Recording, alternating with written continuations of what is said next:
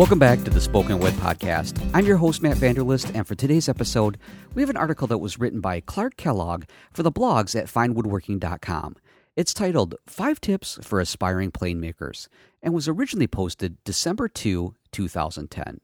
Now, to find this or, in my best Ed voice, mucho, mucho más grande posts written for finewoodworking.com, visit the blogs at finewoodworking.com at www.finewoodworking.com slash blogs. Or, of course, as I always do, I'll have links in the show notes to get you there that much quicker.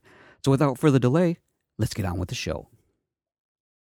Five Tips for Aspiring Plane Makers, written by Clark Kellogg for the finewoodworking.com blogs, originally posted December 2, 2010.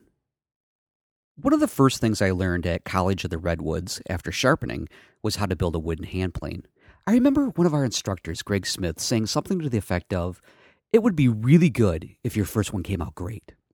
My first plane, an all purpose smoother, could charitably be called tolerable if all of your other tools were on fire. Luckily, I wasn't so discouraged by the first one that I swore off wood planes forever, and figuring that chances were slim, although not by any means impossible, that I could build a worse plane, I attempted a second plane, this time a round bottom coopering plane. As luck would have it, I did in fact manage to make a crummier plane than the first one, and I ended up borrowing one from instructor Michael Burns to start and finish the cabinet I had planned. Since then, I have built almost 20 planes, and I have learned something new every time. For such a simple tool, they are amazingly refined, and every detail affects their performance and comfort. In a way, building a plane is like cabinet making itself. Details, each with its own purpose, add up to a unified whole. Change one detail, and you end up with an entirely different piece. Not necessarily better or worse, just different. Anyway, all this is a way of saying that I love making planes, and I wanted to share a few tips and techniques that have worked well for me.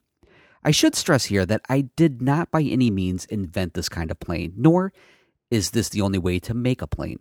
However, building them this way, for me anyway, led to more successes than failures, although not by a landslide. For further reading, I highly recommend David Finck's wonderful book, Making and Mastering Wood Planes, or the article Wood Planes Made Easy he wrote for Fine Woodworking. Or you can check on the blog. I recently wrote on the same subject, but with a bit more detail about the individual steps. Now let's get to it and remember to have fun. 1. Because there's very little room for error, there's a sort of necessary honesty to making a plane. What I mean is that there is nowhere to hide, no way to patch veneer or fill in with glue or putty or shellac. No tricks. You either remember all the steps and your plane works great, or you don't and it doesn't. However, don't let that discourage you. It is definitely worth taking the time to do things right, but it is not the end of the world if everything doesn't go perfectly. If things do go wrong and the plane doesn't come together perfectly, the most likely outcomes are a plane that is finicky to adjust, one that takes only heavy shavings, or one that suffers from both problems. Those are frustrating problems for sure, but not deal breakers. And you will have learned from your mistakes. Your next plane will almost certainly be better. 2. Find the right piece of wood. You can use almost any kind of hardwood as long as it is reasonably heavy and stable. And use a wood that you enjoy.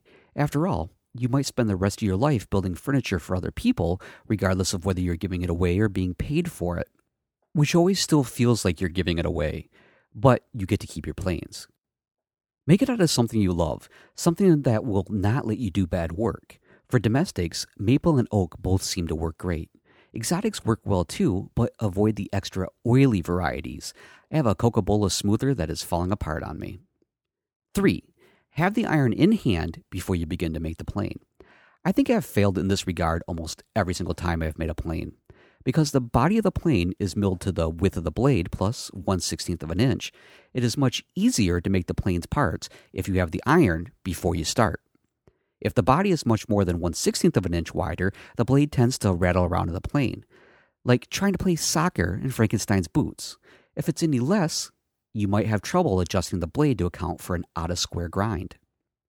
4. Be extremely careful when milling and remilling the parts to get them ready for building. It is very easy to take just a little too much out of the body of the plane, making it too narrow for your blade.